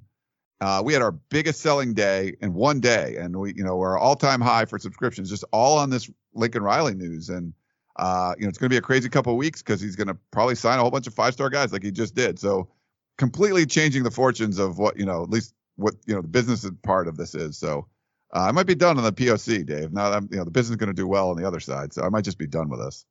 Whatever. this is for Dave from uh, Brennan in Kansas. I'm a USC fan. I just want to say your tweets after the Riley news made me laugh quite a bit. I'm writing uh, you, though, to tell you uh, that as shitty as you may feel, at least you're not a Pac 12 referee. In particular, the one who thought an eight was a zero and threw a flag for delay of game against USC. I guess I have to have a question with this. So, how's Chip's recruiting class looking, Brennan in Kansas? It's looking like ass, Brennan. Thank you for asking. um, all right, next one is uh, Alex Grinch had that one great game coaching Washington State's defense, and that got him a new job. It seems ever since then he's changed to giving ten yard cushions like your standard UCLA defense. Can you explain that? Um, I don't know. I don't watch a lot of Oklahoma football. Uh, maybe it's because uh, they're playing a bunch of high powered passing teams, and that's sort of what you have to do. I don't know. Yeah, it's like I, I know Alex Grinch hasn't been in the Pac-12 for a while, but he did a really good job with Washington State when he was there. Uh, was a year or so at, at Ohio State and been at Oklahoma. I mean, they're they're top three in scoring every year. Like I don't think the defense is going to be good. There's people have gone back and forth. I I think Alex Grinch is a good you know defensive coordinator, but uh, there's some USC fans that aren't super happy with it. Dave, I don't know. Yeah. Uh, let's see. Well, here I'll play another voicemail first. Hey, what's up, guys? It's Perk. Um, you know, I was just wondering this with uh, the recent hire of Lincoln Riley at USC and Brian Kelly at LSU. Um, I assume Ryan probably obviously knows a lot more about the Lincoln Riley hire at USC, but I was wondering in the case of, of these two big name hires, um, to me, as an outsider, they would strike me as guys that would never leave their jobs or um, seem like pretty safe hires. You know, it seems like nobody really hires an Oklahoma coach away unless they're going to the NFL. So I was wondering, and with your guys' experience in these, how do you think these deals went down? Do you think it was a matter of the USC and LSU athletic directors saying we're a strong brand and we're going after whoever we want and we're going to make them say no? Or do you think it was more so Lincoln Riley's agent or Brian Kelly's agent kind of tipping off the uh, the athletic directors and saying, hey, if if you make a certain offer, these guys could be interested. Um, I was just kind of wondering um, how big name hires like this kind of go. If, if you guys know anything, um, regardless, hope you guys had a great Thanksgiving. Uh, thanks, guys. Um, I got to talk to Brandon Sosna a little bit, and uh, he, you know, and he had said I had heard this before when he was at Cincinnati. They really liked Lincoln Riley when they, I think it was when they hired Luke Fickell, um, but it was when Bob Stoops was retiring. They didn't know that uh, Lincoln Riley would get the uh, head job at Oklahoma. And Sosna told us like Lincoln Riley didn't even return their call at Cincinnati. So he's someone that they've been looking at for a long time. So it's not like they just said, oh, he's a big name. Like that's someone that they've coveted when they were at another school and there was a different situation and they still coveted him. I honestly think the LSU thing, because they were, they, you know, was it Scott? What's his, the athletic director, Scott Strickland? I forget his, his name, but Woodward? Scott Woodward. Yeah. Uh, he's the guy that took, you know, Chris Petersen away from Boise at Washington. Um, you know, it got the, uh, when he was at Texas A&M, um, brought in, why am I blanking on his name? The national championship winning coach. Jimbo Fisher? Jimbo Fisher. Oh, sorry, a lot of words today. Um, and they thought he'd go big game hunting again. And it, I think it's, I think that was more of a, a later in the process thing where the USC staff really liked Riley from from years ago. I don't know if that was the case with LSU. It just seemed like they needed to make a big splash. So who else could we get a big splash with? And they went after, um, you know, Brian Kelly. That's just my thoughts. I don't know if you have any thoughts, Dave. Yeah, I think with Kelly, it was more of a, uh, a somewhat traditional situation where Kelly had made, um, you know, there were offseason reports and there was constant noise that USC was looking at him, which USC probably wasn't. Um, but so where's that noise coming from? I think there was noise that he was unhappy, and if you were good at reading the tea leaves, you could kind of get that. Um, and it was probably more open than you would expect a guy who's been at a you know an elite-ish institution for 12 years who has um, you know a couple of playoff runs in him. Um, I think that was maybe what stood out to LSU is that okay, this guy's got some noise coming out about him. His agent is probably putting some of that stuff out to various reporters, so maybe we take a look at him. Um, that's the one that I think is more risky, the hire for LSU. I don't know.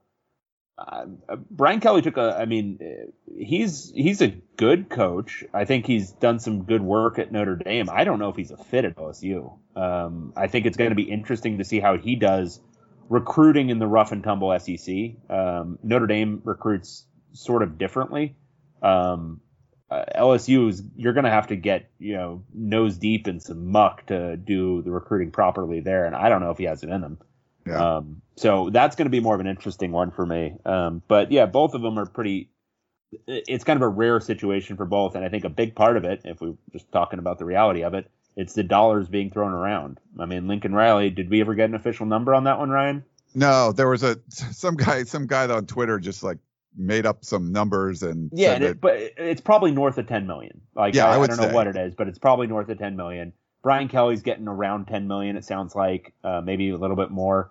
Um, that Mel Tucker extension at Michigan State really set the market, and if you were not prepared to immediately offer that sort of extension to your head coach, uh, yep, they're they're out because Yeah. that's real. That's those are those are real insane dollars. Those are making you a not just a rich man. Like ten million dollars in LA, people always talk about, oh, cost of living's more in LA, so you've got to really want it.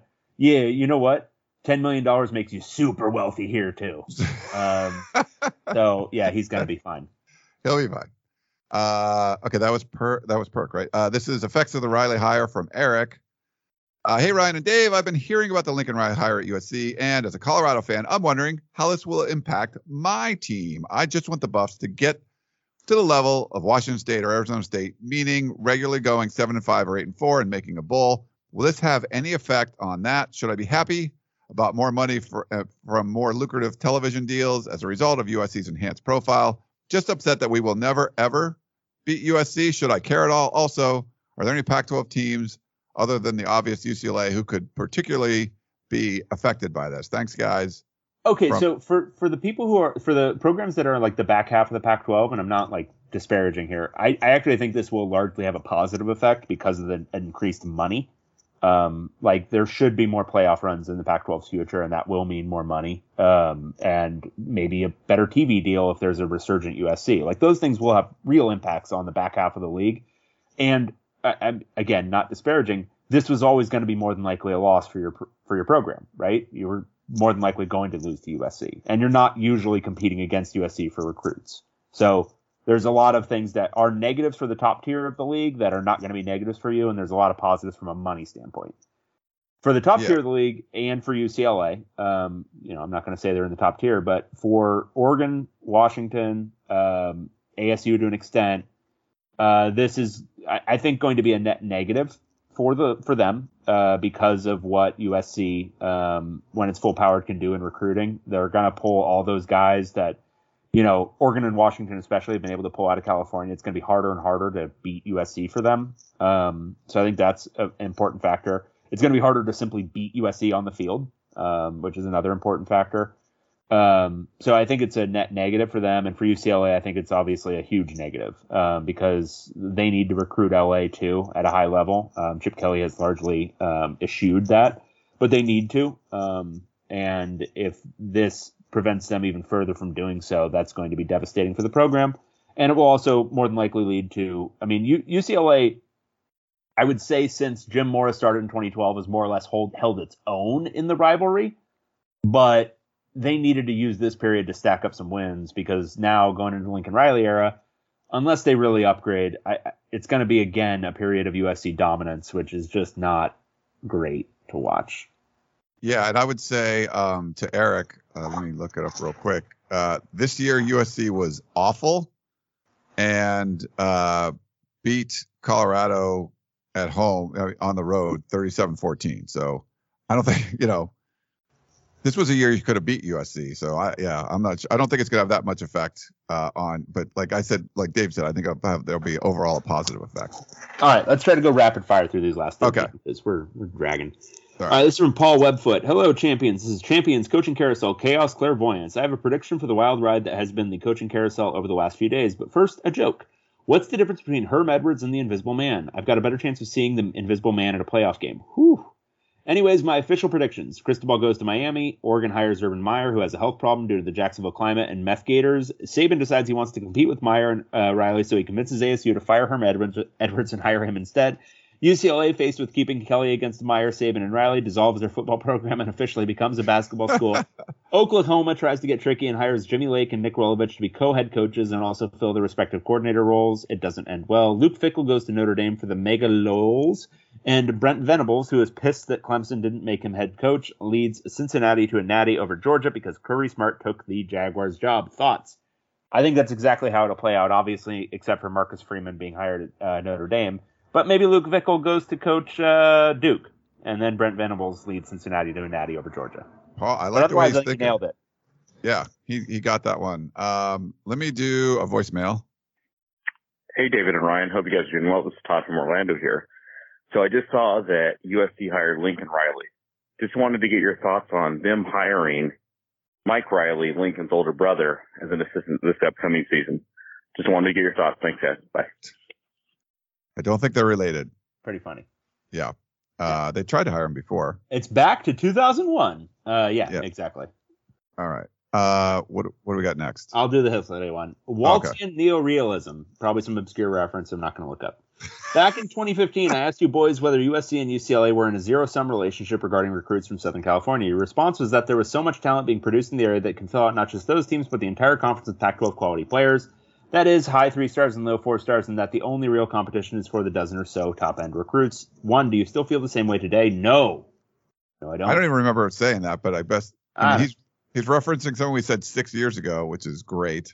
Yeah, I, I, I don't. I, I think there's still enough talent here to um, certainly uh, fill out parts of the rosters for basically every team in the league, but not enough to fill them out with like uh, Pac-12 quality players. Yeah, I think that's fair. Um, two, my read of the effects to the recruiting landscape of Lincoln Riley to USC is that it's anti-parity move that'll flatten the middle class of the Pac-12. With Clay Helton and Chip Kelly in place, schools like ASU, Cal, and Washington have been picking up some top-end LA blue chips who would have stayed home with competent recruiters in town. I think that'll now come to an end, and those mid-tier recruiting powers will just wind up with mid-tier Southern California talent supplemented with their own locals. What do you think about that theory? Yeah, it's kind of what I was saying. Like, it's Yeah. going to be hard, especially for the middle-tier powers. And then three, I also think that Riley to USC doesn't change the picture much for UCLA or Oregon. UCLA because Chip gonna chip, and Oregon because A, the Ducks aren't restricted to the Pac-12 footprint, and B, they've been pulling top end talent against Donte Williams for a couple cycles, and there's room for two seats at the table for the LA Blue Chips. That is to say, this will stabilize the Pac-12 into bipo- bipolarity rather than unipolarity as some USC fans dream, or multipolarity as Larry Scott wanted. Thoughts? Yeah, I, I think it's yeah, I think the Ducks are gonna like the the Ducks getting the five stars out of LA that USC wants. Those days are over. I don't care if Donte Williams or whatever. This is a whole different story. So yeah, I don't. I don't think Kayvon Thibodeaux is going to Oregon if uh, if USC's full powered. Now, I don't Yeah. think it completely like destroys Oregon recruiting by any means, but no, they, they I think they will have to transition to going a little bit more national, going a little bit more into Texas, going a little bit more into Florida. I think Oregon has that capability. I think they can be a national power in that respect. But I think it's going to be harder and harder to pick out, um, you know, five stars to get from the, uh, especially from the LA area. Yeah, like De'Anthony Thomas was sort of like an exception to the rule. The rule lately has been the the five stars going to Oregon. Like it's it, that's been the rule. It's going to go back to the exception. It's not like Oregon can't get a five star out of LA, but it's going to be more rare. It's not going to be like oh, it's expected to happen every year. Like that's Yeah. not. The biggest impact is probably for just nationally. Um, there's going to be fewer guys from LA area going to Oklahoma, Alabama, Clemson. You know, that's that's not going to happen at anywhere near the rate it was.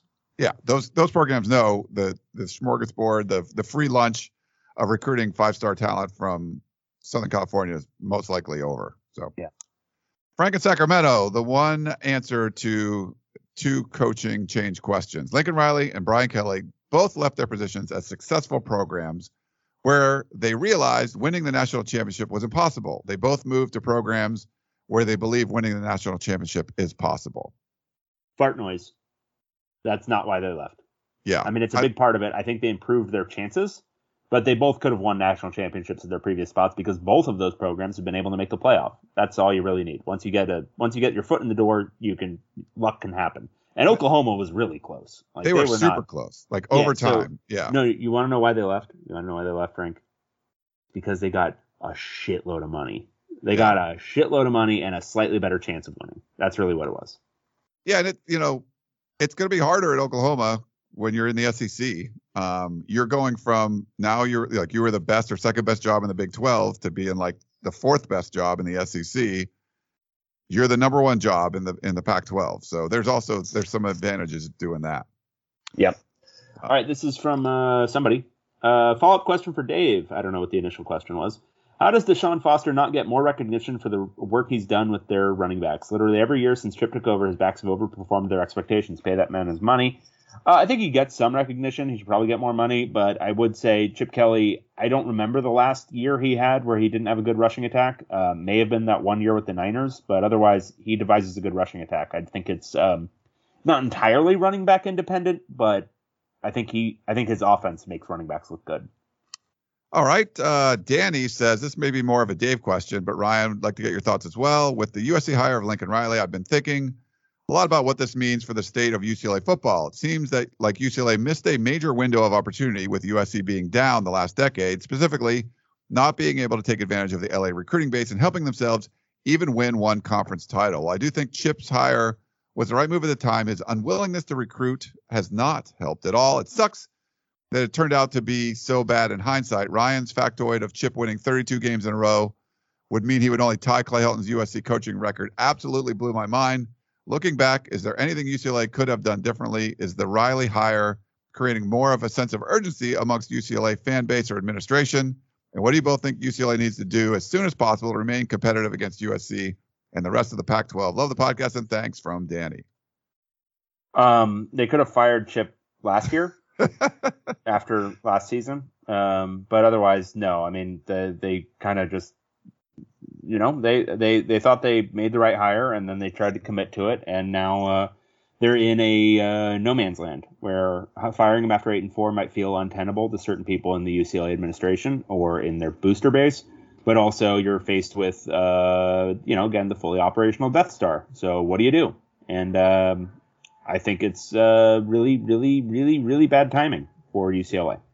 I think immediately, though, I mean, you have to get on the recruiting trail. You have to recruit and compete. Um, getting a great defensive coordinator that maybe is an ace, um, you know, recruiter as well would be awesome. You can do stuff like that. I don't know, but you got to try to compete. You know, Donte Williams probably not going to be on the staff. Uh, maybe hire him. I don't know. I mean, whatever you do to like, I know Chip Kelly's not big into the local recruiting stuff, but you got to get there somehow. So maybe it's hiring a couple assistants that can help you do that. I don't know what you think, Dave, but that would help. Yeah, I think that's right. All right. Um, All right. This is from Scott. Hey, Ryan and Dave, looking back on the season, I think we should all revel in what was clearly meant to be Larry Scott's masterpiece. The season of parody, mediocrity, and no real winners, just bad punts and worse refs. Not the season the conference wanted, but the season we deserved. My questions. Do you think the conference got stronger, weaker, or stayed the same with the new coaching hires? Do you think there will be any more significant changes, or does David Shaw live to fight another day? I'm not sure what to think of the Dickert hire, and we love your. Okay, so um, Stronger. it got stronger, obviously, Yeah. and uh, David Shaw more than likely lives to fight another day. I'm not, not sure what to think of the Dickert hire and would love your insightful feedback. I wish Wazoo had swung for the fences. Instead, they chose to bunt and go with the safe, underwhelming hire. His very short time at head coach was impressive, but I sincerely question whether he can actually lead a program like Wazoo and be successful. It feels very short sighted to me. What do you think? Who wins the conference next year? Thank you and keep up the good work. I actually really like the Dickert hire. Yeah. Uh, I think he's uh, uh, potentially a good defensive coordinator. I'm interested in the idea of a defensive guy being the head coach. And also, I don't think they're spending a ton of money to make it happen. So if it doesn't work out in three years, then you can fire him. I like Pat Chun as an athletic director. I think he's really smart. Um, they handled this, you know, Rolovich stuff as well as you could under the circumstances. And um, sometimes you just see something in place. You see a guy taking over the program. He's done a really good job there, you know, just his short time. And it's not just, oh, the players like him or whatever. Like you see how he's running the program. You're like, I could go out and find someone I hope would run the program like that, or I got a guy right here. So I, I don't have an issue with this. I, I think sometimes people get lazy and just promote from within and just go with that. But I feel like they genuinely think he's going to be good. So I, I like the hire. Cool. Uh, let's go. This is a text message from Jay in New York. What happens to Jackson Dart, considering Lincoln Riley, the five-star quarterbacks coming in, Oklahoma's quarterback potentially coming in, and the F the Mormon chance? Okay, if he leaves, is there another candidate in the Pac-12? ASU maybe.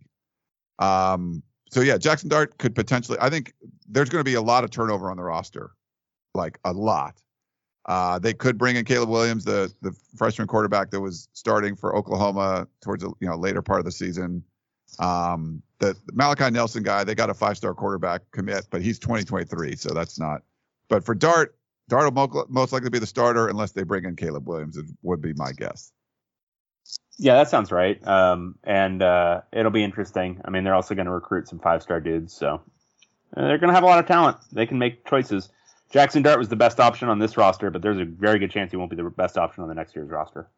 Yeah, there, there'll be the roster's going to look very different. So we'll have to see what what happens. It's going to depend on the staff, which players leave, all that kind of stuff. So any, I think anyone could be a portal guy. Like it's just that's going to happen. This is one for you. Hey Ryan, are you going to be in Vegas for the game? And if so, are you going to be giving away swag? I thought you were giving away keychains or something like that at USC games earlier this year. Yeah, we had uh, a whole bunch of um, jockey keychains in different colors, and it was uh, I think it was the USC Oregon State game, and we, we gave them away. So uh, I don't have any more of those. We won't have any swag, but I will be there. Hope you know. I'll tweet it out too, so hopefully we can meet some of you guys. Cool. I'll read this one because that one was short. Okay. Uh, this is from Keon in the Bay Area. Riley to USC is bad for the podcast. Boys, the worst side effect of USC hiring a guy with two first names is that it will mean the end of this beloved podcast as we know it. Consider this podcast has never seen a good UCLA or USC football program, the two schools that you guys cover. I would argue that the underachievement and objective hilarity of the two LA football programs has been essential to the success of this podcast. It prevents the two of you from being homers and allows you to flourish in the roles you do best, absolutely mocking and crucifying the schools you cover. Nobody wants to hear Ryan talk favorably about USC. Go ahead, picture that in your head. Can you hear it? Me neither. this podcast does not need a good USC. It needs a three and nine butt Stanford team crushing USC in week two and an interim USC coach kicking a field goal down 14 while UCLA is gaining 10 yards per play. this podcast thrives on mediocrity and incompetence, and it is essential that all the schools, but especially UCLA and USC, continue to prove that mediocrity and incompetence. Pour one out for the POC. It's been real. Keon in the Bay Area. P.S. I intentionally did not factor in Dave being a UCLA basketball homer in the last two years because, as Ryan reminds us every January, this is not a basketball podcast. Yes. So one thing, one thing I'll say, just as solace. Okay, yes, there's a 90% chance this podcast becomes insufferable. I will admit. uh, it won't be my fault. It'll be his, but there's a 90% chance. But the 10% chance it doesn't involves involves Lincoln Riley failing at USC. And do you, the listener, have any idea how funny that will be? Like, do you have any idea how funny this podcast will be if Lincoln Riley sucks at USC? It'll be amazing. It'll be glorious. And I'd say there's like a, you know, a 10% chance that happens. It's going to be awesome. Nice. Stick around. Yeah, that's a 10%. Uh, oh, sorry, one sec. I was about to read this text message. I just wanted to check Twitter and make sure USC didn't get another five star commit in the last I'll five minutes. you. So I'll- I'll- you'll be dead. Uh, text message. How great would it be for Cristobal to leave for Miami only to have a desperate Oregon jettison any vestiges of integrity and throw Phil Knight's gold plated cod piece at Urban Meyer to secure him as the next coach? Pac 12 chaos in a positive direction. Yeah, yeah. I, I- think Oregon's maybe the one program in the league like that could just. Well, no, not the one. The one that could make it happen that would be willing to do it. Because USC was not going to be willing to do it. UCLA would not be willing to do it. Uh, Washington would not be willing to do it. But Oregon, Oregon's desperate to win. Isn't he already making like over 10 million a year? Like, what is what is Yeah, he, he to wants no part of staying in Jacksonville. Come on, get out of there. You think like they've actually won a couple games, right? I don't know. Oh, whatever. Yeah, no, he, he'll he'll have a nervous breakdown if he has to stay there and lose eight games a year. Yeah. All right, uh, this is from Peter in Vancouver. The Eleven Dwarfs, uh, gentlemen. I'm sure that you guys remember the Pac-10 being referred to a while as USC and the Nine Dwarfs. Now that USC has hired a coach that should put them in the playoff discussion for a while, I've been thinking about what this means for the rest of the schools in the Pac-12. First, obviously, teams won't be thinking they can just come into the Coliseum and have their way with the Trojans the way the Beavers, Cardinal, Utes, and Bruins did this year. And the other teams in the South are probably thinking their path to the Pac-12 title game just got harder. And Cal and Stanford just had their schedules get harder as well. Beyond that, some fans may be thinking that USC being better will help raise the level for the rest of the conference. But as I pointed out above, that didn't happen before when USC was the dominant team in the conference. Given the mediocre play in the Pac-12 this year, what makes you think that USC won't just go back to being the 800-pound gorilla in the conference and leave the rest of the teams fighting for relevance? Peter in Vancouver. That's the I think- point I've been making, Pete. Yeah, I think Oregon's the key though because Oregon's there or close, right? And so yeah, just they've got to maintain a level. You got to stay good. Um, and UCLA's on the rise. You know, like uh, teams like Oregon State on the rise. Utah being as good as they are. Don't Um. Don't don't don't you dare say that about UCLA, okay? What?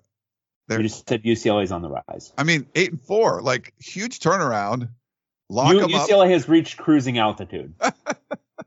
on the rise. I mean, this guy's like, how many games they win last year, Dave? They haven't won any conf- out of conference games. They Again, I don't I, I don't want to I don't want to reiterate a threat from just a couple of minutes ago, but understand that it's pending.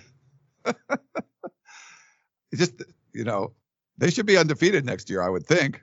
So fight you. Um, yeah, it is, I, there's a there's an argument that it, it won't have that huge of an effect, but yeah, I mean, I think they're.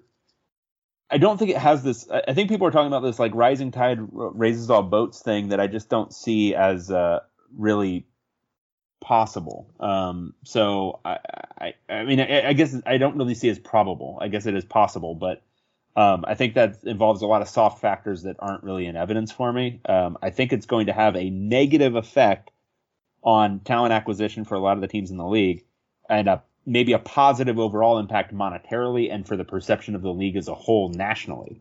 Um, but yeah, I don't, I, I don't see why this makes uh, ASU better. I don't see why it makes Washington better. That, that doesn't pass muster for me.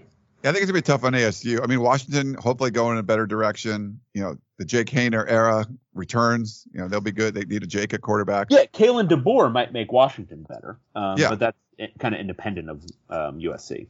But like that, that's why you just don't. It won't be the eleven dwarves, right? You want it.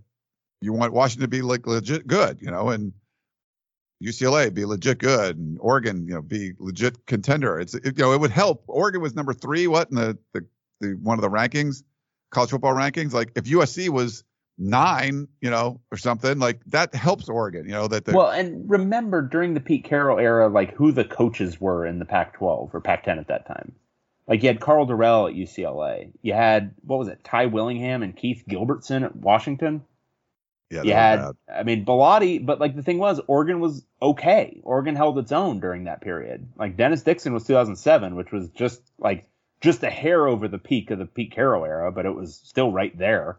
Um, like Oregon was good during that period. They weren't bad. Um, like there was still some good things happening in the league, but like it was a lot of bad coaching too.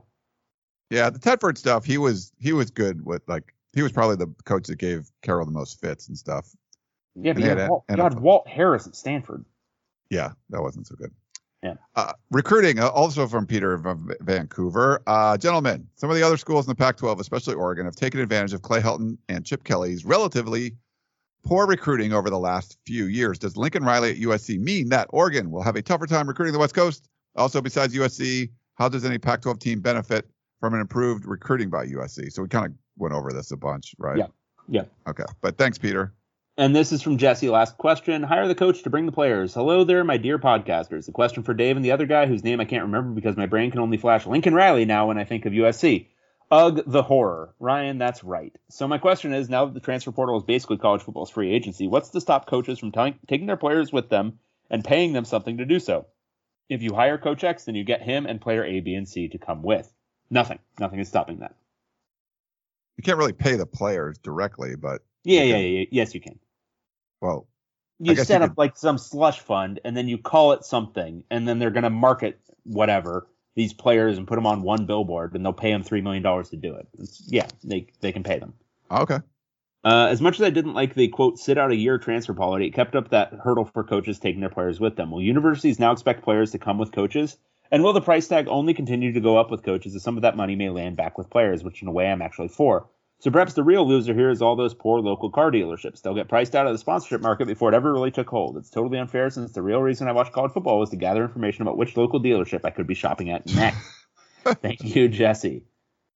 Thanks, Jesse. Um, I, I think you're hiring the coach for the coach. Like I, this isn't like in college basketball. Like you could hire an assistant coach because his son is going to play. Like you know the Mobley brothers. Like, hey, you know, like, but the, I, I don't. I think it's going to be much less of something like that would happen uh, in college football. Yeah, agreed. Yeah. Uh, did, that was a basketball thing. Crap. I don't want to do that. Yeah, I know. You, We're you, not a basketball. you ended on a down note, man. I know. USC's undefeated in basketball too. Is UCLA still is right? Like they're crushing No, they people. lost to Gonzaga. Oh yeah, the Gonzaga one, but still, I mean that's they lost to like the number one team. Uh, we won't get into more Pac-12 basketball. That'll be the extent of it, probably for the whole year, unless you know UCLA goes on some run and David's got to go rant about it and stuff. But I like those; those are fun. Yeah, absolutely. Uh, we got to wrap it up. Uh, hope you guys enjoyed the show. Um, crazy stuff, and I hopefully see some of the guys out there at the Pac-12 championship game in Las Vegas. I can't wait to see Allegiant Stadium, David. It should be fun.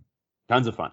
All right. Well, that's gonna wrap it up. That's David. I'm Ryan. Thank you. Thank you so much for tuning in to the podcast of champions. Hope you enjoyed the show, and we will talk to you next time. Bye. Paramount Plus and the National Park Foundation present A Mountain of Zen. This Earth Week, you can live stream seven national parks for seven days on Paramount Plus. Paramount Plus, official streaming partner of the National Park Foundation.